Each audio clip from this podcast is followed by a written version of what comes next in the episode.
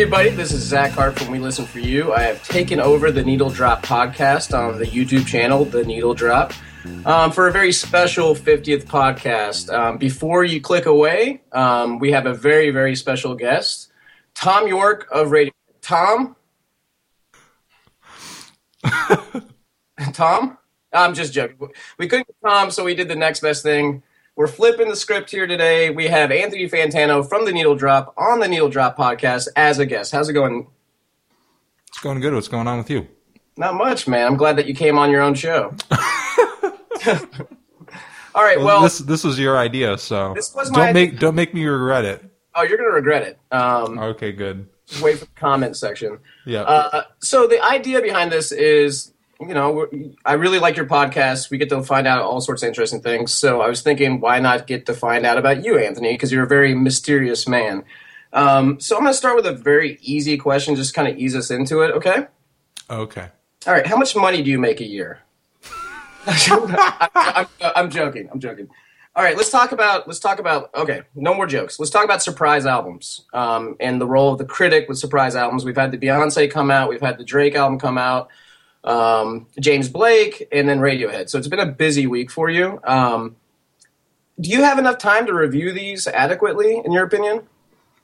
Um, I think I have adequate time to react to them as much as sort of anybody else uh, has who's listening. You know, I think the role of the critic, especially uh, when it comes to these sorts of surprise records, is to just kind of help – spur, stir the pot, facilitate discussion, and uh, just kind of get people to. Doesn't really matter whether or not they fully agree with you, uh, or or me specifically, as much as what I'm trying to do is get people to think critically about what they're listening to. Are you, you eating? Know? Are you eating an apple right now? A little bit. Okay. Um, I'll put it down. Well, what what what do you typically like? How long do you typically like to sit with an album before you do the video? Is it just case by case instances, or? Uh,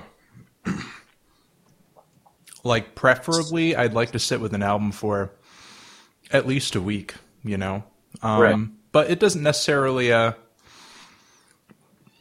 at least in my experience, it doesn't necessarily add to or take away from my experience with the album. You know, usually I know pretty early on uh, whether or not I like the record, and subsequent listens are kind of spent just trying to find out what it is exactly about the record that's kind of you know making me really excited or turning me off you know uh, getting more acquainted with it so that i can actually kind of describe what it is about the album that appeals to me or that i think is just terrible.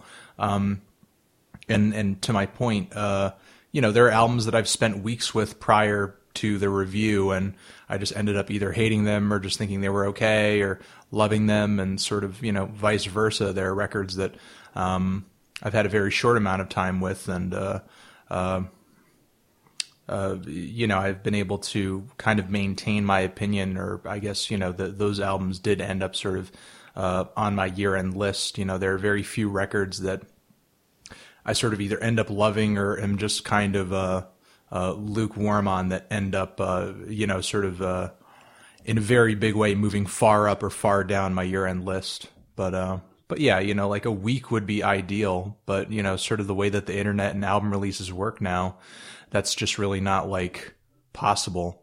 You know, because uh, a majority of the conversation around a given album is sort of almost completely evaporated by the time a week has passed by uh, the release. Right. So you you feel like you're adding to the conversation by getting there early. Um, getting there not necessarily early to the point where you're talking before everybody else is, you know, but kind of uh, just involving yourself um, within that peak amount of time that everybody else is kind of conversing about the record. Yeah, you know, because the way the albums are released now, and just the way that the internet kind of ingests albums. Uh, it's kind of flipped the whole script on the promotional game. You know, by the time the album is released, that's when the album sees kind of its lowest level of hype because the uh, the record has dropped, the moment we've all been waiting for has happened, and that's really all there is to it. You know, there's no more build up. There's nowhere you can really go from there. So nowadays, it just kind of seems like it's all done in reverse. We have the album drop out of nowhere, and then uh, maybe beforehand we have a few tracks that are just like teased toward us. And then afterwards uh, we get music videos. And afterwards we have you know these live shows. And afterwards we have uh, you know all these other various kinds of promotions that are just kind of meant to remind us that the album exists and actually get us to go listen to uh, the album or go buy the album. In the history of needle drop like what are some instances of you listen to the record you feel like you give a, a, fair critique to it and then months maybe years later you go oh shit i really love that record and i panned it or is there anything popping out in your head of, of past records that you feel like you got wrong in your review not really nothing i've done a complete 180 on i mean there are some records that i've like you know maybe i like busted a nine out like as soon as I reviewed it, and then maybe it's like just an eight in retrospect. And there are some records that I've kind of given a uh, a seven, and I ended up like you know uh, loving them, sort of like in the case of like a Gorillaz Plastic Beach or something, you know. But and and not that I don't think that that sort of thing is possible, but I don't think uh, uh the amount of time has really passed for me to, and and for anybody else really to right. kind of have a completely different view of an album that has come out. You know, there hasn't been enough time to pass for me to have a totally different context for uh, any of the albums that I've been reviewing over the past five or six years. You know, um, we're still very much close to the release date of of these albums and the trends that they were sort of born out of. You know, ask me like a decade from now. you know, like when I'm 80, will I find like Death Grips as entertaining and as relevant as I do right now? Probably not you know? But maybe I'll be like a really fucking angry 80 year old, who knows, you know, and I'll still think fucking Death Grips is the craziest fucking thing that I've ever heard. Or, you know, at that point, maybe I'll be listening to whatever is the craziest fucking most aggressive thing for, for that period in time, you know? Do you read all the comments on your YouTube? Oh, fuck no. I mean, I used, you know, I used to, but like you know and and not that i don't like reading comments it's just that there's so many comments now i can't read all the comments you know right. um and plus like you know at at the end of the day like the, there's so many YouTube comments now that uh, you know they're only there to kind of serve themselves or advance some kind of meme. Like people are just kind of turning up in the comment section to say something that they think is funny, and they just hope they get a bunch of likes. Um, you know, it's it's uh, uh, it's rare that there's like you know um, intelligent discussion being facilitated or something. so you know while i do enjoy you know internet jokes and internet humor um, you know i definitely engage in it a lot. Uh, you know you, you, do, you do have some really smart fans. I guess i was leading you into a separate question which is like have you ever learned anything from a comment? Like you do your oh, yeah absolutely. You know and and not necessarily just from a youtube comment but i learn things from when my fans interact with me, you know, it's just that uh, uh, usually you have to look for those interactions in other places than YouTube comments. And the people who are looking to put forward a smart interaction, you know, they take the time to try to find my email or reach out to me on Twitter or send me a message through other means than, you know, trying to leave a YouTube comment, you know. Um, of course, there are moments, and you know, and and believe me, there were way more of them in the past when the community around what I was doing was much smaller. So there wasn't kind of this, uh, right, uh, right. you know, competition to get everybody's attention. Um, when the when the channel was much smaller and the community was smaller, the comment section was way better and way more readable and uh, uh, way more thoughtful. And uh, you know, I I would love for it to go back to that, you know, but it, there, I really have no control over it. You know, just like I don't really have any control over uh, uh, if if I had control over what my audience thought, I wouldn't really be worried about how they were commenting. You know, I'd control how they thought about my videos or something like that. But you know, I don't have control over that, so there's no chance of getting them to comment a certain way. You know. Well, last thing about the comment section on the because it's. I mean, I don't even watch your video, videos. I just read the comments because I love them. Um, what is going through the person's head when you review Beyonce and they say, "Where's the review for Drake's Views?" Like, that, and, and that's probably the most commented thing is like, and then on the Drake record, it'll be where's the Burn the Witch track review? Like, what, what's going through that person's head? Because obviously you're gonna you're gonna review it. Do they think Um, that that's gonna like make you go, oh shit, that person said that? I got to review that right now. Like, what what's going on with that? I'm not 100% sure. I think there are some people who are legitimately worried that I will not review uh, an album because maybe they do know that there are so many records that uh, that are out there that I do I do skip a lot of records. You know, I can't review everything and at the end of every month, you know, I try to put the albums I can't review into the Y U NO review just to at least give some albums a mention that I pretty much passed over.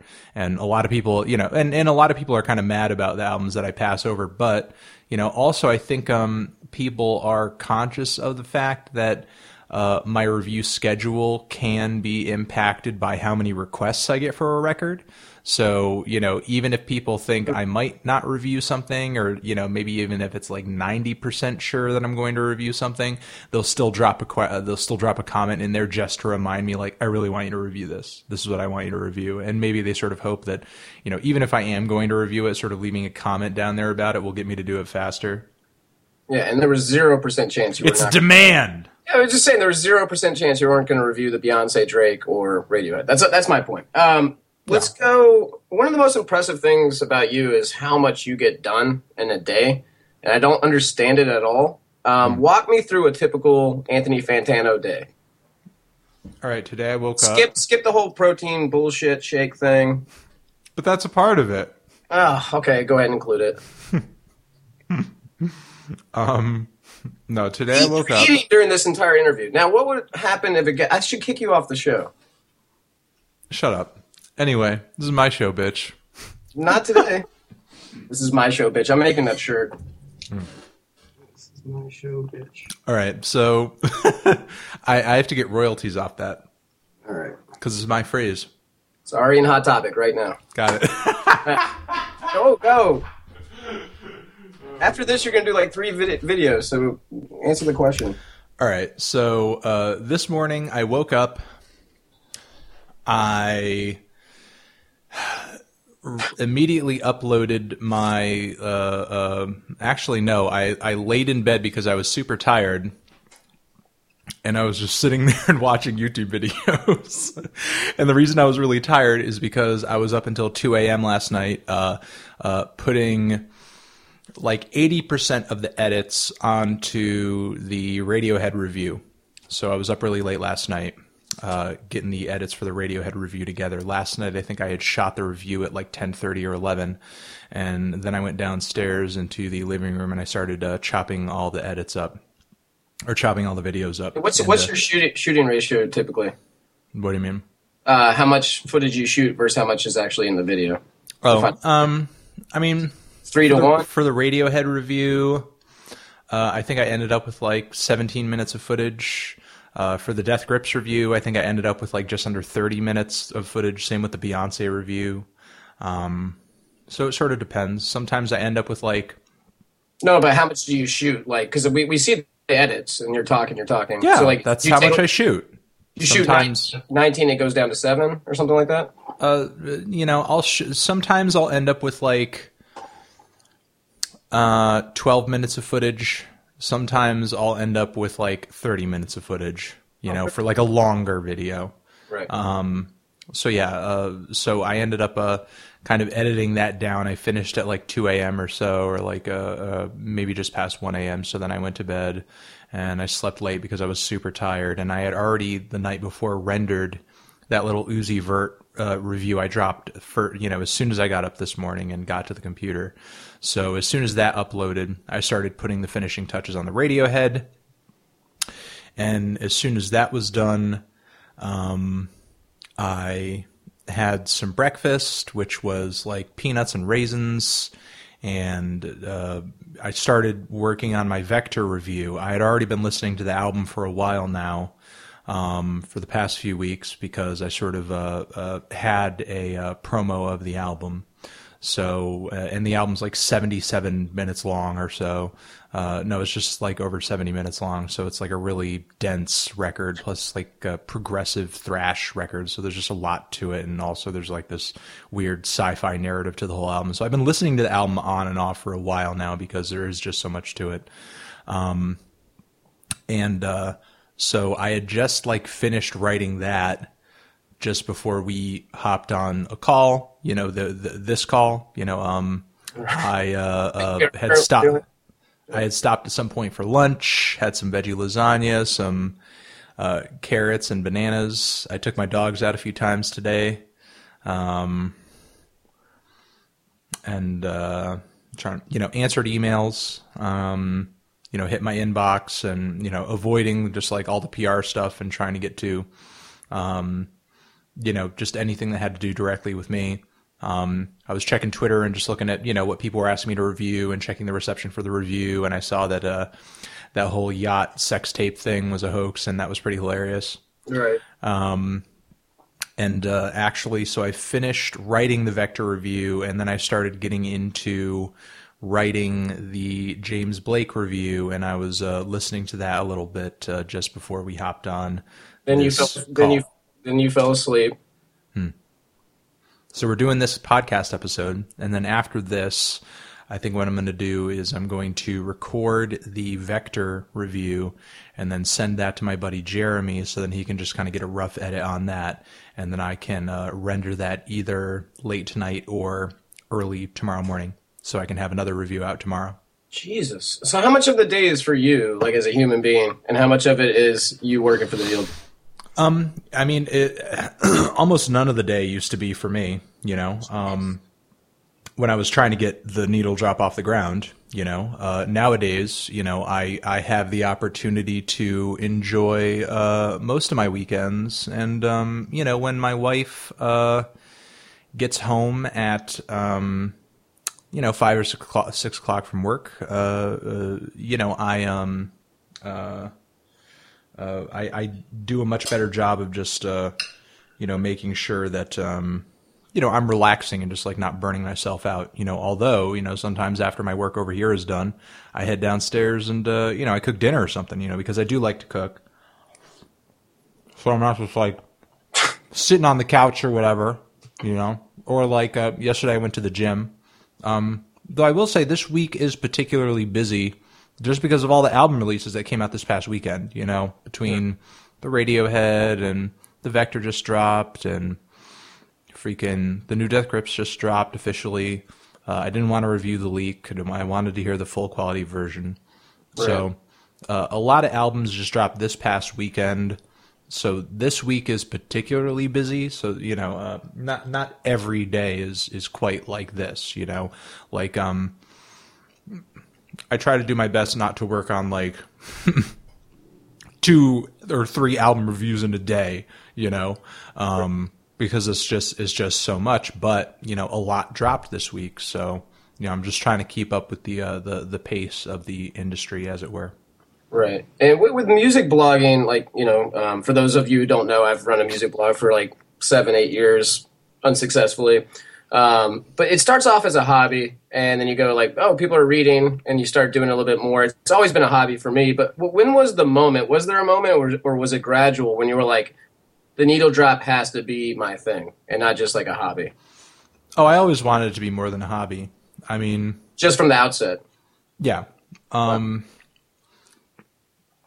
because it started off as that NPR affiliated podcast, you right. know, and I wanted to kind of make my way in radio and that just wasn't going to happen. Um, because of your vo- because of your bad voice.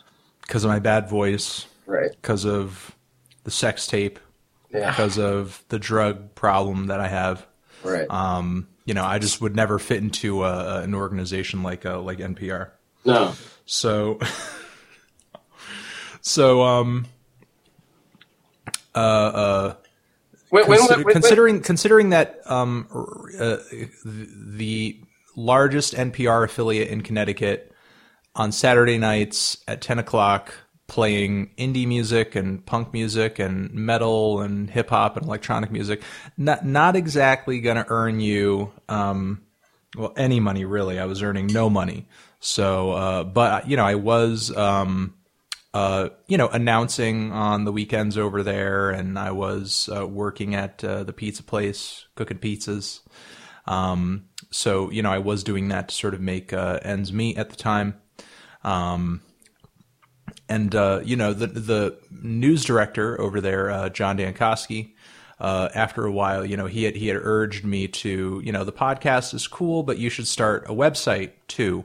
And um, you know, that got me into the whole music blog world, which beforehand I wasn't really um, well versed in.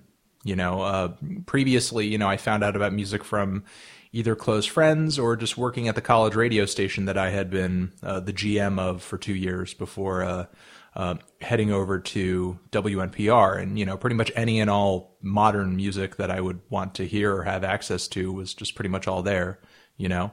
Um, so, you know, I wasn't really uh, reading much of the music press. Uh, you know, I was like reading the college music journal and just kind of seeing what was popular on the college radio charts and listening to all the CDs that would come into the radio station. And um, there were people who uh, had different shows on the uh, station, sort of specialized in different uh, genres. You know, there were a few guys who had metal shows, and there was people who had hip hop shows, and uh, there were people who had like you know indie shows, and so on and so forth.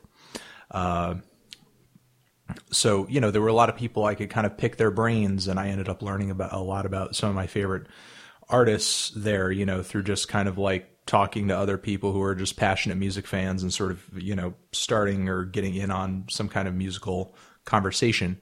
Um, so you know starting my own little blog uh, I didn't know how far it could go. You know, well, it actually didn't really go that far at all. You know, um, it was like a total struggle. I didn't really have the funding for like a cool logo or layout or really anything. Um, so I just decided because you know I, I actually simultaneously was passionate about YouTube. Um, you know, though I hadn't really taken making YouTube content very seriously. You know, I was just like someone who watched YouTube casually and, you know, just uh, for entertainment. Um, you know, had decided, well, maybe what I'll do is I'll start talking about music on camera because from my observations of everybody sort of, um, you know, running these various music websites, nobody's really talking about music on camera, and maybe that'll kind of separate me from the people who I'm trying to compete with, I guess. So, you know, I was experimenting and I was trying something different there out of what I saw as a necessity because what I was doing currently just wasn't working. Right.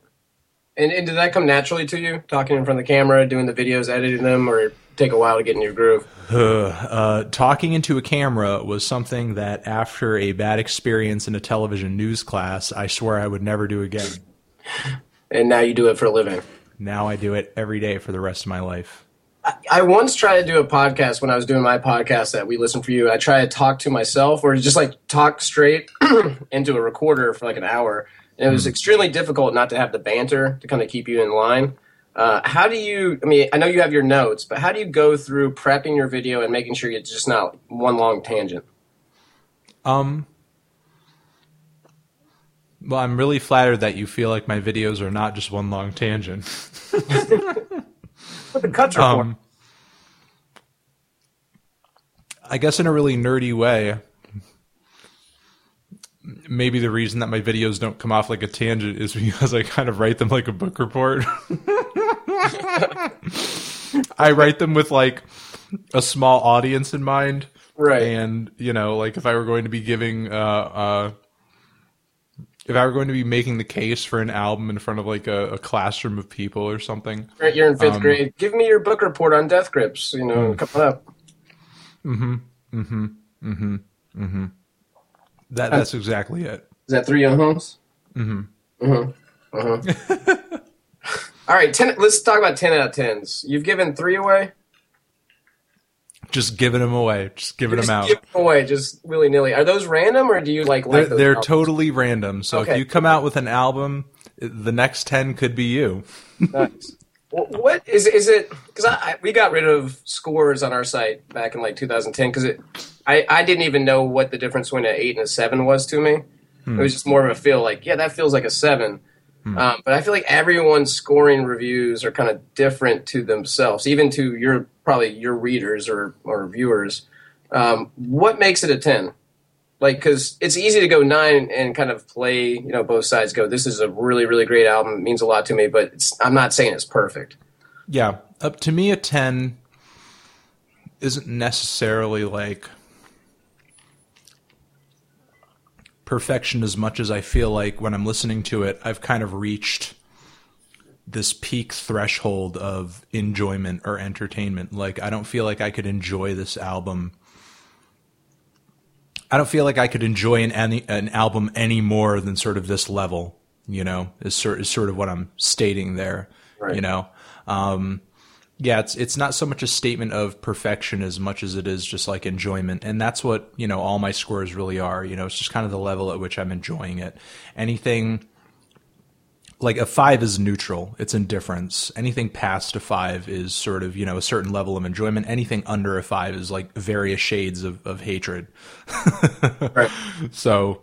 uh you know, if, if something's a four, I dislike it, but only a little. If something's a six, I like it, but only a little. And again, you know, a 10 to me is kind of like that peak threshold of enjoyment. You know, like I'm thoroughly enjoying the album from beginning to end. There's not like a moment that I didn't really love what was going on, you know? Right. Um, is there is uh, there is it just a straight feel for like the difference between light six, six, strong six? Like, is that just you kind of going, uh, or do you actually have in your mind like the differences? Um, you know, there aren't like a concrete, right. you know, sort of listed out differences that sort of you know culminate into uh, these scores or anything like that. It's just kind of a matter of like, you know, was the did the whole middle part of the album suck? You know, and yeah. if if if that accounts for like four songs in the middle of the record that just weren't that good, then uh, that or that I found really boring, um, you know, that's going to affect the overall score. You know, that's going to affect the overall, um, uh, uh, uh, you know, um, again, score uh, of the record. But you know, then once I've kind of decided that, you know, these the, these several tracks here at one point in the record, they're they're not good. It creates a lull. Um, then it's kind of my duty to sort of go into those tracks and be like, okay, so what is it about these songs is kind of lackluster or doesn't make their, or they don't work in my opinion. Um, uh, you know, uh, so you know anything really could be making those songs lackluster you know? It's just that th- there are lacking songs in the track listing and that's ultimately what matters and sort of affects the overall score you know? Right. Uh, i'm just gonna be shifting all over the place because we only have another 30 minutes at most and there's a lot to know about you. Um, you are an internet celebrity whether you want to admit it or not. Uh, what's the weirdest rumor you ever heard about yourself? Or gossip there has to be some strange shit out there about you. Mm. Mm, that you eat during interviews, or mm-hmm. uh-huh. um, there is that weird picture that everybody sort of swears is like a picture of me getting my dick sucked. So there is and that. and do you want to confirm if that's real or, or false? Yeah, it's not. A, it's not a picture of me getting my dick sucked. Oh. All right. Bad money. It's just like some that was real. It's just like some white or some Asian guy with like a few tattoos on his arms, wearing like black framed glasses, and whoever took the original picture like purposefully found a frame in the porno where like his head is tilted back and all you see is that he has a shaved head and glasses on and he's getting his dick sucked. And you have a shaved head and glasses. Yes. Yeah, so it all makes sense. do you have stalkers or other than me? Uh, do you have stalkers or like really weird like hatred towards you? Like, I mean, has it ever gotten too much like where you have to report it? Um, no, not really. Not so much that I felt like so I was not, super not, scared for my life. And I have had people who have been like, you know, like just all over me on the internet or like have tried to dig up personal information about me. But usually when people do that, I don't know, they just get really bored really fast because ultimately at the end of the day, like I'm not really doing anything that controversial. I'm not really doing anything, you know, that crazy or anything that should piss off anybody that much. So most people who hate me and try to like, I don't know, like uh stalk after me in any kind of capacity, they usually end up getting bored because I don't know. The, the, I'm I'm probably not the most worthy of targets. I'm probably a pretty boring target. There's nothing, you know. There's nothing really crazy going on in my life. You know, I don't have like a sex tape or like a coke habit that anybody could like you know expose me for. Well, we could expose you for Cal. Let's talk about Cal. Hmm. How the hell did you come up with Cal? Cal is just kind of like the Stimpy to my Ren. You know, he's the Patrick to my SpongeBob. But what was was? Can you remember the uh, the moment of lightning in your head when you were like, "I'm going to create this alter ego and have him on my show"? The the moment when he was created was in the uh, was in the 222 subscribers special. And I needed someone to interview me because at the time I thought it would be a funny joke if I had thought myself so famous that I needed to be interviewed on my own YouTube channel. Just where we're at now. Perfect. It's perfect. So you're basically Cal Chuchesta in this scenario. Yeah. Not as handsome though. Mm, Um, so were you doing the voice and the bit before? Like, were you annoying friends with your alter ego Cal, or did you literally just make him up for that? I was doing that voice because I think at the time I was watching a lot of like the first few seasons of Mystery Science Theater 3000 and uh, they would pop into that voice quite often like uh, as if uh, two fat I don't know Wisconsinites or Middle Americans were kind of reacting to something that was going on in the movie like oh you got to take the helicopter ride when you go down there. It's really beautiful. Um, so occasionally I would I would pop into that voice because I at the time I liked to do like weird voices and, and impressions and stuff. And um, Cal Chuchesta was a name that uh, me and uh, another coworker of mine, and there were other people sort of in on these jokes too. Uh, a name that we had made up at work because at work at the pizza place, you know, there was just a lot of um, there were a lot of different languages being spoken. You know, there were Eastern Bloc, you know, uh, South American, uh, uh, European, uh, you know, and of course English too, and you know, lots of broken English, and um, you know, there would be all of these uh, uh, weird phrases kind of going around in every direction, and um,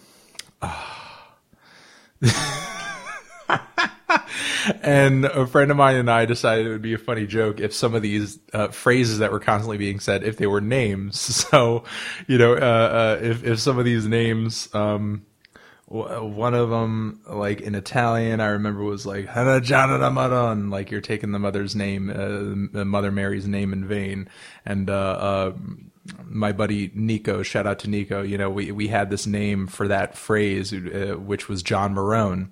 And be like, oh, John Marone, you know, you're talking about John Marone, buddy? so we came up with like a ridiculous name for every one of these phrases. And Cal Chuchesta was one of these names from uh, uh, these phrases that were constantly being said and um, you know, so there were there were like several different names that would constantly be referenced, you know, in, in response to like the you know uh, the, in, in, these inside jokes at at the restaurant, and Cal Chuchesta was just kind of one of pr- probably my favorite names of of all the names that were uh, uh, kind of in this ongoing uh, inside joke. And how long did you slash you know it was Cal's mixtape? How long how long did that take you? God, how long did that take me? I think I like. When did I end up releasing it? I know, like I I came up with that Coco song near Christmas time, and then it just kind of snowballed from there. Uh, because. so were you surprised by the reaction? I think a lot of people liked it. Hmm. I liked it. A lot of people did like it, surprisingly. Like on the website that I had uploaded it on Audiomack, which I sort of did that with them because uh, I wanted to give the mixtape like a little bit of legitimacy. I thought it would be funny if the mixtape, you know, wasn't just on MediaFire, like it was actually on a website where people could like see it streamed side by side with like other hip hop mixtapes. And um, I think I had proposed the idea to one of the guys over there because I had recently been emailed by one of them. Um, maybe they were asking to like host my podcast or something. I can't remember. And I said, I'm going to have this uh, this joke mixtape come out. Can I put it on your website? And they said, "Oh yeah, absolutely. You know, anybody can put whatever on our website, which is okay, fine. That's great." Yeah. So uh, obviously there were no limitations there, but I think they took like special interest in promoting it, and it ended up getting like more hits than the 2 Chainz mixtape that dropped that month, and like you know, I think it's like in the top 100 mixtapes on that website. Is there any chance of a Cal tour touring the mixtape? Hell no, No. no, All right. no. One of the one of the coolest things. I, I can't. I can't even promise that there's going to be a follow up. And people are asking me like when the next one's going to drop. dude. You know there's gonna be another one. I don't know. I don't know if there's going to be another one. Would you like to place money on it? And you're the guy making it, so I don't. I will. It's a tough wager, but I think How, how much money would you place on it? a, a lot, like ten bucks, like a lot of money.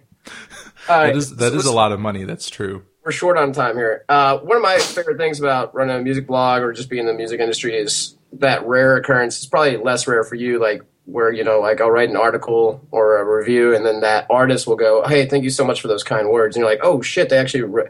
What's the craziest thing, artist to you, that you've ever experienced, where you're just like, "This can't be real life." I think the craziest thing recently uh, was, um,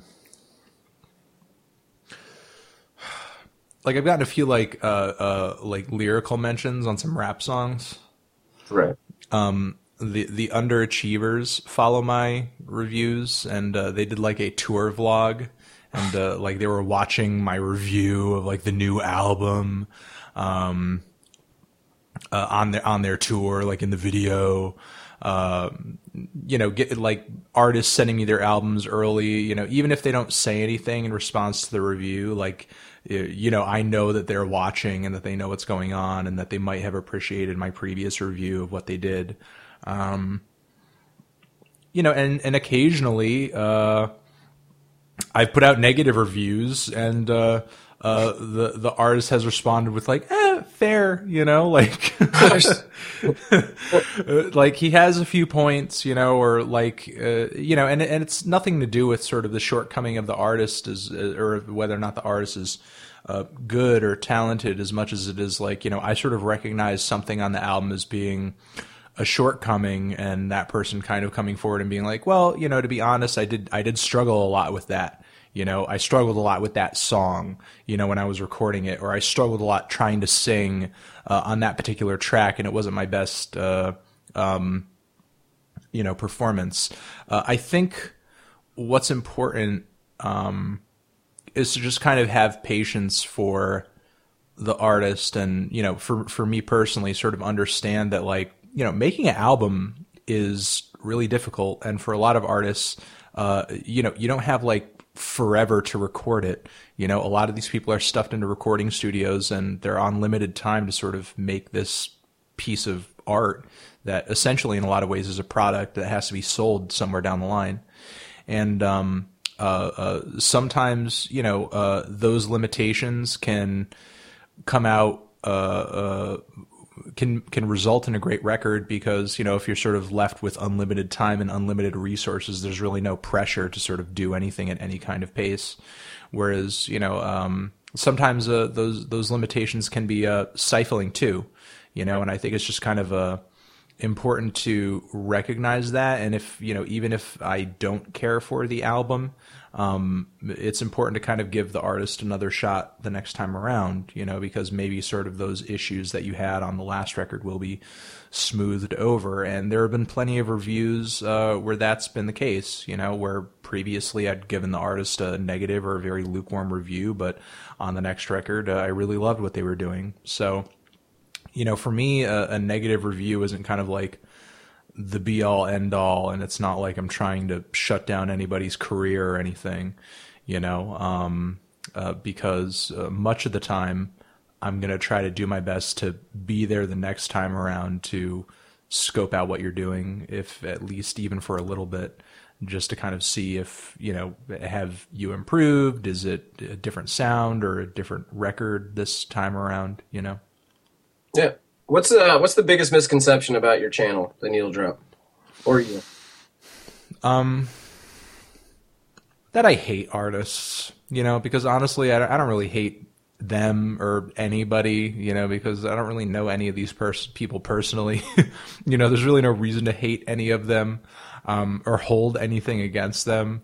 You know, uh, like people think I hate Kanye or that I hate Kid Cudi, and it's like I don't know these people. You know, I don't have anything against them. I've never met them in my life. You know, um, I have no reason to hate anybody.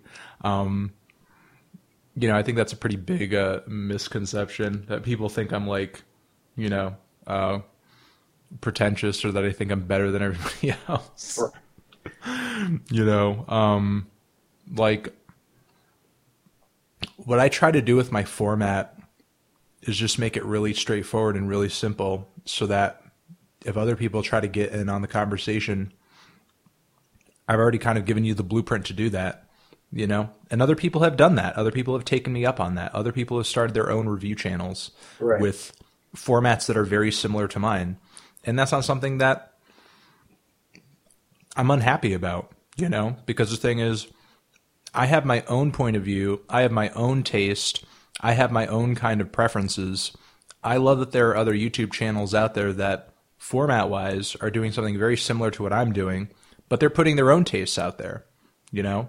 Um, and they're sort of championing the records that are important to them, which aren't necessarily the albums that are important to me, you know, because as, as much music as I try to cover and as open minded as I try to be to whatever it is I'm making a video about, um, you know, I'm not going to review everything and I'm not going to like everything, you right. know?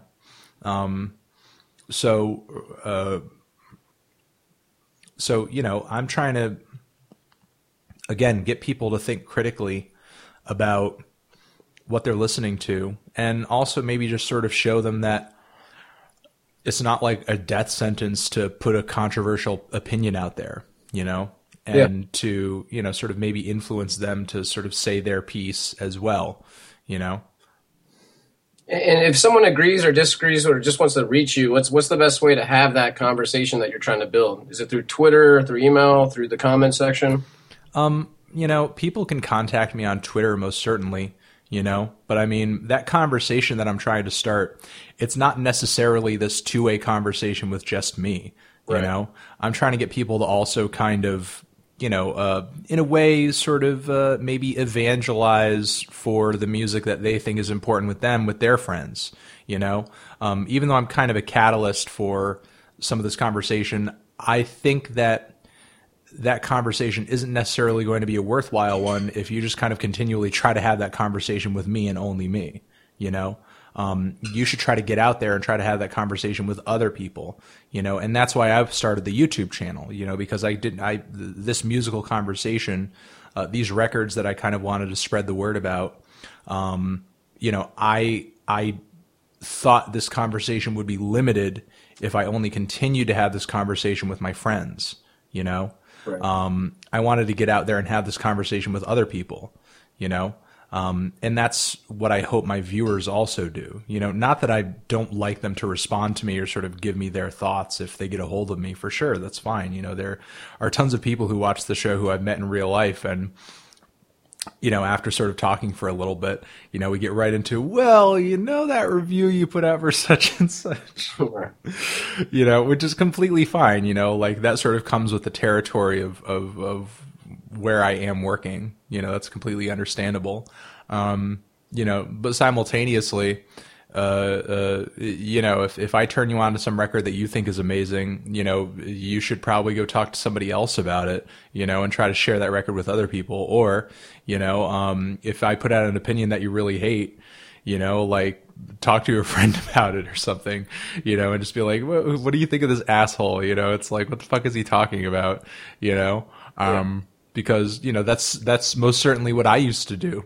You know, when I was talking to my friends about music, and you know, I heard about people hating on artist X that I thought was really great, or so on and so forth. You know. Yeah, and, one of my biggest worries is that music discovery on this very very small scale is just going away. What are you doing to try to, you know, not necessarily break unknown acts, but like, what are you doing to make sure it's fair and not just all mainstream artists that you're reviewing? because I've kind of noticed. I'm gonna put your feet in the fire a little bit. You like your bigger reviews, obviously, are like the Kanye's and Beyonce, Drake, Radiohead, stuff like that. And then you do it came from Bandcamp, which if you're listening to this podcast, and you don't read that section um, or listen to that section. It's really good. Uh, how long have you been doing that? Um, I started doing that section with my buddy Austin, who helps update the website for several months now, and it's only been until like recently as two months ago that we decided to make it a video segment. And um, music discovery on the internet's a really weird thing. You know, the internet sort of has this quality where it's sort of blended the underground and the mainstream together onto the same platform, which has its has its upsides and its downsides. Um,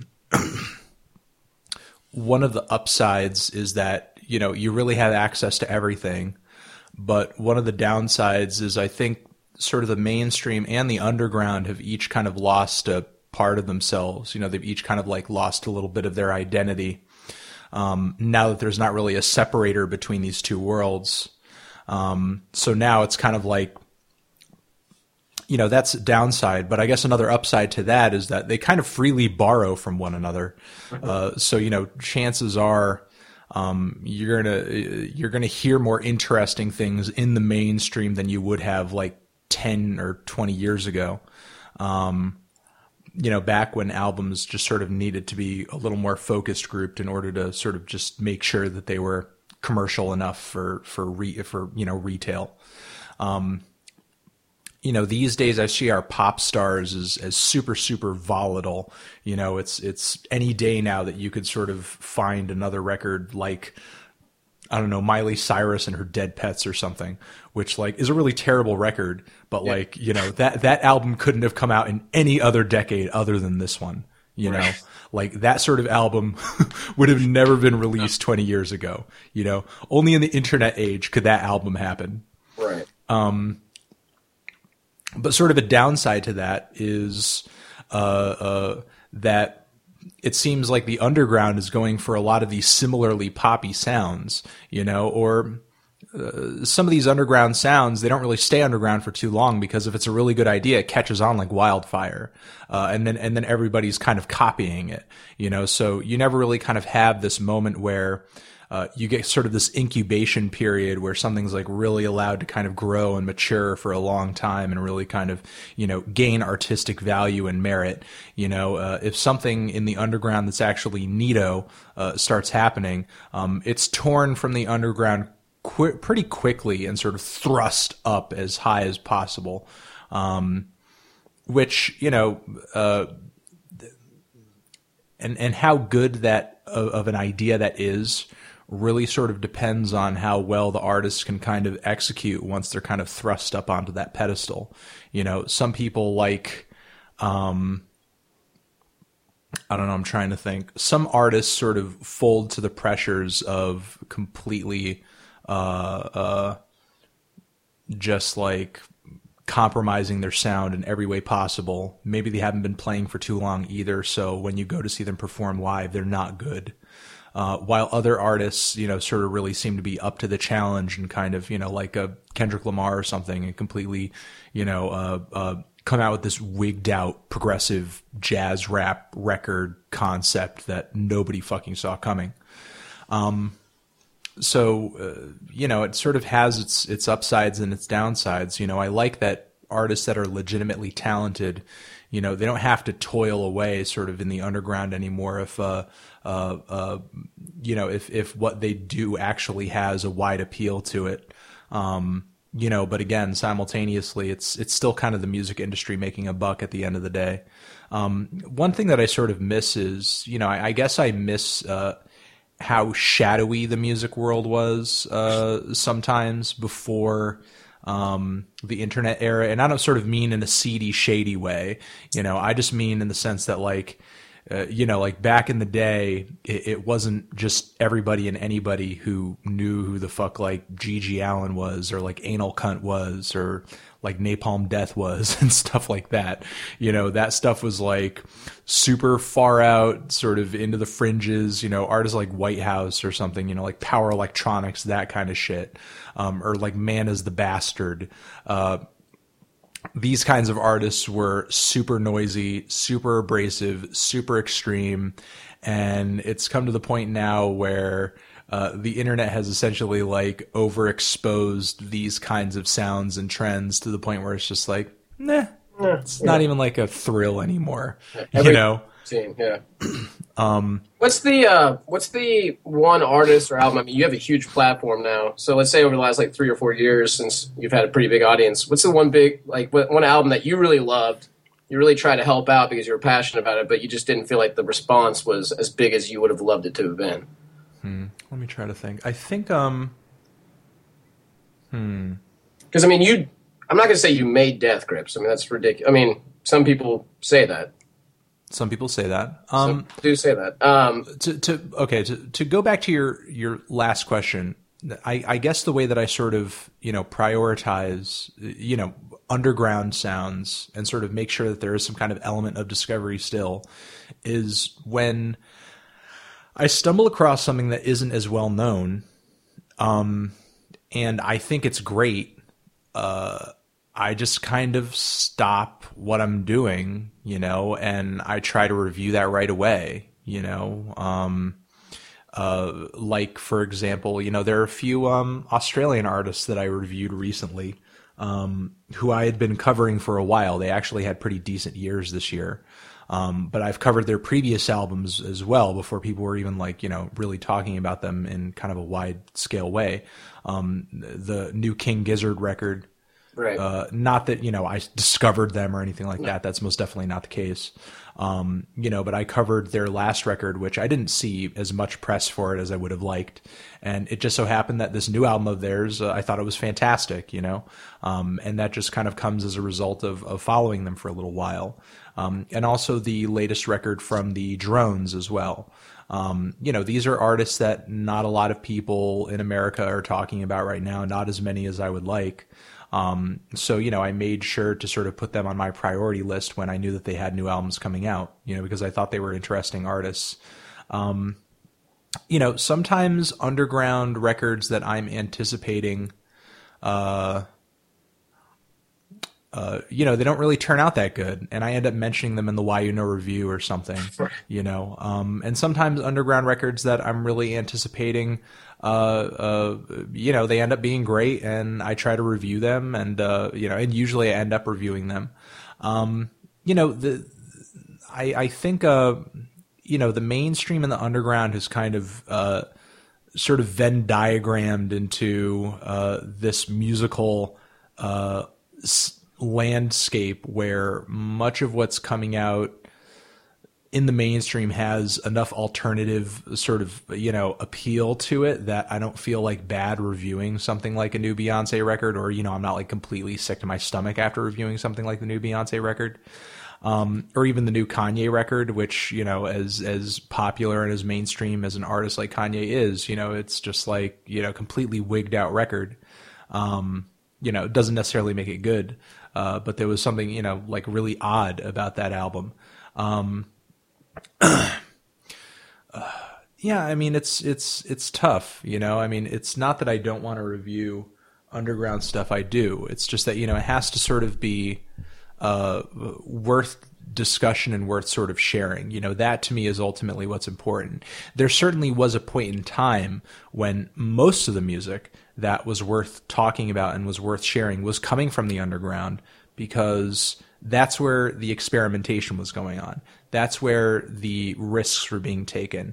That's where uh, uh, uh, the adventures were being had. And that's not something that you could exclusively sort of say the underground has uh, ownership of these days, you know, because the you can't say that the new Kanye record wasn't risky. You can't say that the new Beyonce record wasn't a new sound for her. You can't say that the last Kendrick Lamar record wasn't like ambitious, you know.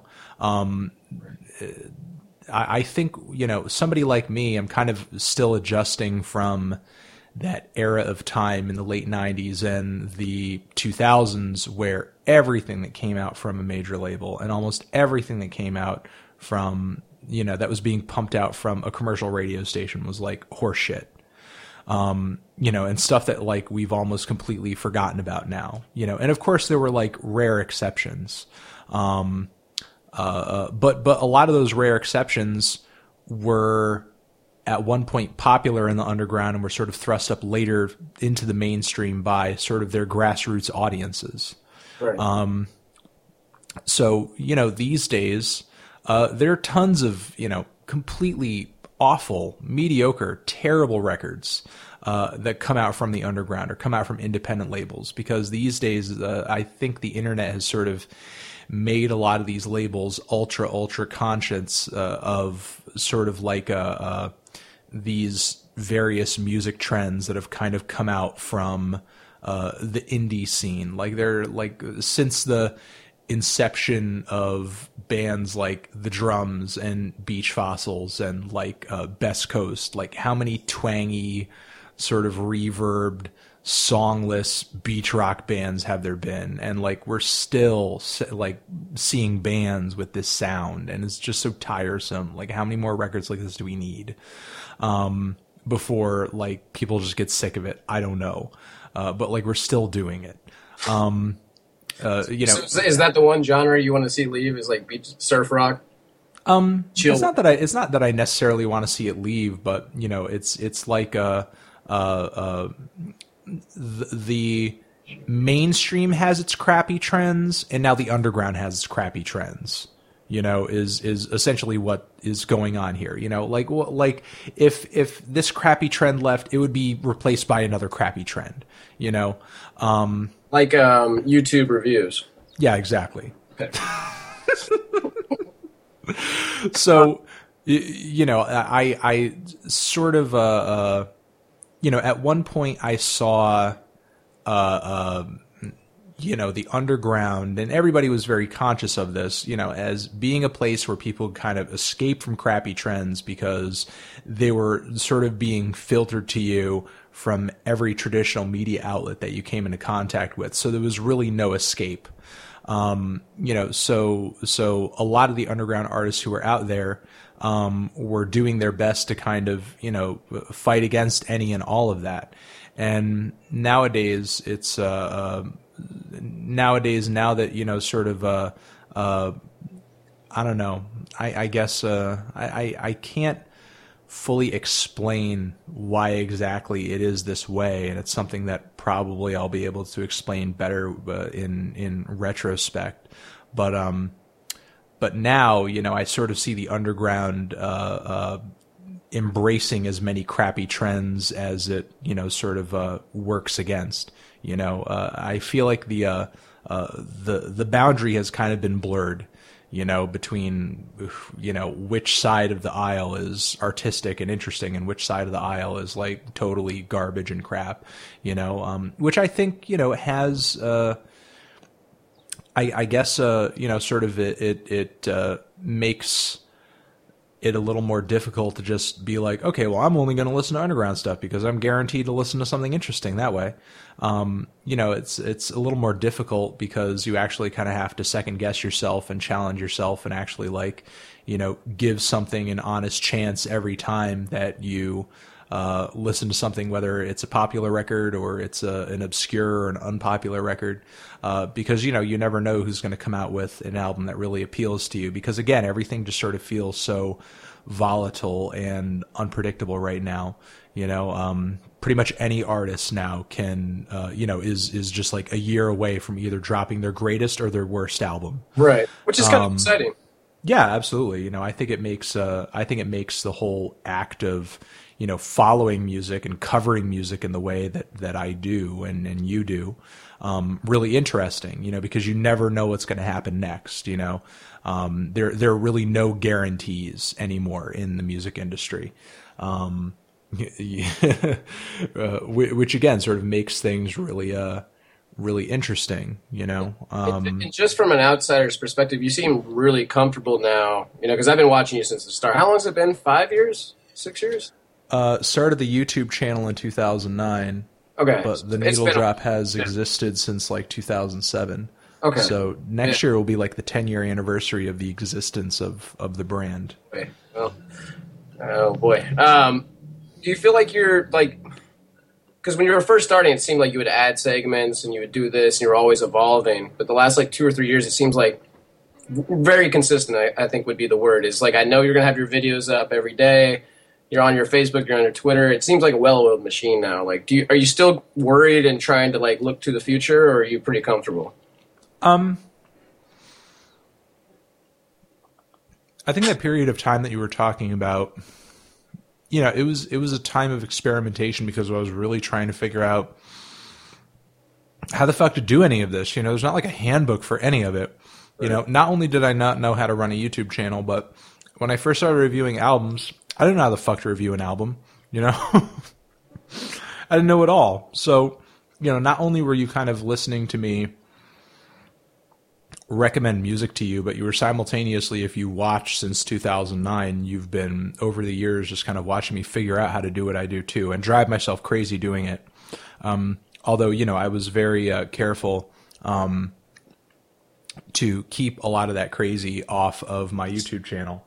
Um, you know, and, and, uh, because, you know, I absolutely hate it when, um, uh, uh people sort of jump onto their YouTube channel and just be like, "Oh, my YouTube channel is going terrible, guys. I'm awful." Blah blah blah blah blah. And you know, the thing, the reason I hate that is because you know I've had my moments like that, most certainly, and and I always try to do my best to move past them and just continue making my content that I know that my audience wants. You know, because ultimately, if you just kind of break down in front of everybody you know, if it's for no other reason other than that I'm having a hard time doing my YouTube channel or, you know, I don't know if my content's any good, you know, that's just kind of allowing your audience to lose complete faith in you. You know, not that your audience can't see you be human, you know, like if I don't know, my my whole family died tomorrow, I'd just be like, "Hey guys, listen, whole family's dead. N- not going to be making videos for a while. It's kind of tough. Whole family's dead." You know. I would hate, the, I would I would hate to re- read the comments on that video. Yeah, you yeah. know, but but I would never make a video coming on my YouTube channel saying, "Hey guys, you know what? I really hate making videos for you." You know? Like not unless i wanted my youtube career to be over because because that wouldn't result in anything else than that. Did you um, ever come close to not like not continuing on like early on where you're just like I don't no one's watching this shit. Like I just I'm gonna quit. Or was it always this is what it's gonna um, yeah absolutely. You know there were moments where I was just like ugh and and it's not so much like nobody's watching this shit. I want to quit. You know it's just kind of like it in my head i was just like should i keep going with this? I don't know what i'm doing you know? Nothing like is guaranteed here. This isn't like something you know should i be banking my future on this? You know essentially was my question. Um, right. um, because i was putting a lot of time and effort into it. You know as much time and effort as you would put into like getting a fucking master's degree or something you know? Which at the time i was thinking well should i just go back to school and do that instead? You know? Like would that make more sense uh, than doing what i'm doing now and and trying to sort of get this thing to grow that you know uh, it's it's not like there were three huge YouTube review channels out there already uh, right. Uh, for for music reviews to kind of illustrate to me that oh hey this is this is how you do it and there's like a, a really big audience for this so maybe I should get in on it you know what I mean um it, like I was growing the very audience for what I was doing because uh, uh, there was no other bigger channel doing it than me at the time, you know. And when I started doing it, it just so happened that you know I stumbled across two other channels, uh, You're Wrong, I'm Right, and Jumble Junkie, who were sort of doing their own music reviews too. Who might have known about each other at the time. I can't quite remember, but I remember when I first started out for a while, it was just kind of the three of us and our respective small audiences kind of watching each other's channels because we all kind of had our own various tastes and review styles. Um, but uh, but you know those guys weren't doing it full time. You know, it was a hobby. You know, I wanted to push it further than that, and there was like you know really no how to on on doing that. So you know, I questioned myself a lot uh, uh, over that period of time from like 2009 to 2012, where I had finally sort of made it my full time thing, and uh, you know, for for even years after that after it was like my full time gig. I was still questioning myself. I was like, oh, you know, could the rug just be ripped out from under me tomorrow? I don't know what's going on, you know. And there's always like a uh, an element of kind of wondering what the uh, uh, the future is going to hold for this job because you know the music industry is so volatile. You know, um, while it does mean that there is a lot to talk about and there's a lot to observe, you know, maybe one day everybody will simultaneously decide that there's no use for what I'm doing. I don't know. You know, I mean, we'll see. Um, but, uh, uh but you know, again, over the process of sort of getting the channel to where it is now, there were lots of moments where I questioned myself and I sort of worried about the, the future of me and the future of what I'm doing because I'm somebody who, who likes to, who likes to plan, likes to have an exit strategy, likes to, you know, uh, have a nest egg, likes to, you know, uh, know that I'm going to be uh, like eating tomorrow and have a roof over my head, you know? Right. Um, These so, are things too. Yeah. Yeah.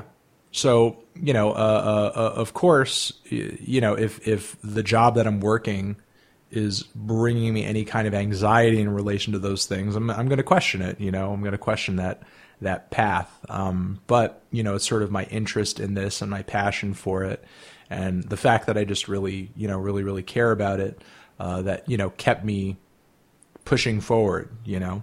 Right. Well, wrapping things up, man. I, I'm just super proud of you. I've known you. How long we've known each other? Five years. Something like that. Since since the day I wrote you a message asking asking you how how I can update my blog. like Zach, I just got this blog. I don't know what to do with it, man. Thank God you went YouTube. Thank uh, God. But dude, yeah, super proud of you. I think you do a, a great service for the music industry. I'm going to give you back your podcast to wrap it up. Um, Thank you. Let's say the last minute. What? Let's just. It's the 50th podcast there is no Anthony Fantano without his fans. So I'm gonna give you one minute. Just talk to your fans. Just a a speech. no eating during this because you've been eating the whole podcast. It's killing me. Killing my ears. I know. I'm sorry. Oh, he's going to cook more fucking food. Anthony. What? Oh, sound like you were in your kitchen.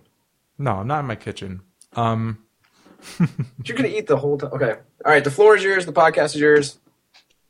All right, guys. Um thank you for watching. Thank you for listening. It does honestly mean a lot. And I'm happy that not only that you could you know come in here in, in in a big way sort of verify what I'm doing and make it something that is um viable. Like you know not only as a career but you know just uh also as just like a form of expression. And in return for that, as long as you'll have me, I'm happy to not only try to do my best to share and uh, recommend to you music that might have slipped through the cracks for you, uh, that I think is really great, that I hope will kind of expand your mind and get you to just kind of have different musical experiences, uh, but also do my best to give a level headed opinion of uh, the new music releases that are out there that are really buzzed, that are really, you know, heavily talked about, that that you're wondering about, um, that you you know want to get another opinion on because, you know, music. Uh,